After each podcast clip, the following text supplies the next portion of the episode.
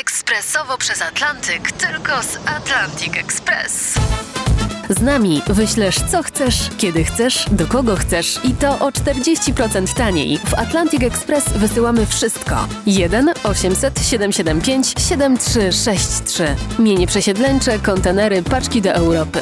Atlantic Express o 40% niższe ceny na wysyłki kontenerów, samochodów i paczek. Ekspresowo przez Atlantyk, tylko z Atlantic Express. Jasna strona świata prezentuje Marek Tomalik. Po jasnej stronie świata Henryk Wolski, żeglarz, podróżnik, uczestnik wielu wypraw na wielu morzach i wszystkich oceanach świata.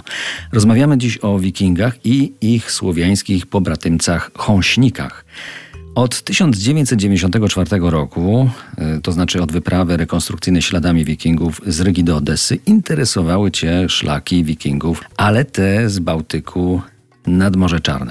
Tak, interesowały mnie szczególnie te szlaki, że w nich było coś odkrywczego. To, co było do zrobienia wcześniej, może inaczej, te wielkie odkrywcze szlaki wikingów już były zrekonstruowane wcześniej. To było możliwe. Szlaki przez Związek Radziecki były ze względu na politykę niemożliwe do zrobienia. W 1984 roku szwedzka wyprawa, która chciała przepłynąć przez Bóg nie została tam wpuszczona. Oni zaczęli swoją wyprawę, zaczęli ze Szwecji, dopłynęli do naszego Gdańska, płynęli w górę Wisły do Bugu i na Drohiczynie musieli się wycofać. Zmieniły się czasy. Niektóre do tej pory szlaki nie były odkryte i to w ramach zmiany czasów stało się możliwe w 1994 roku.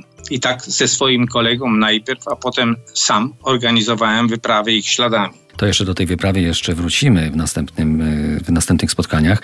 A powiedz, y, bo tak, są znane cztery, to znaczy udokumentowane cztery szlaki wodne Bałtyk-Odessa. Cztery szlaki. Właściwie trzy szlaki zaczynają się w takim punkcie startowym. Obecnie jest to Petersburg. I z jeziora Ładoga płynęło się dalej na południe.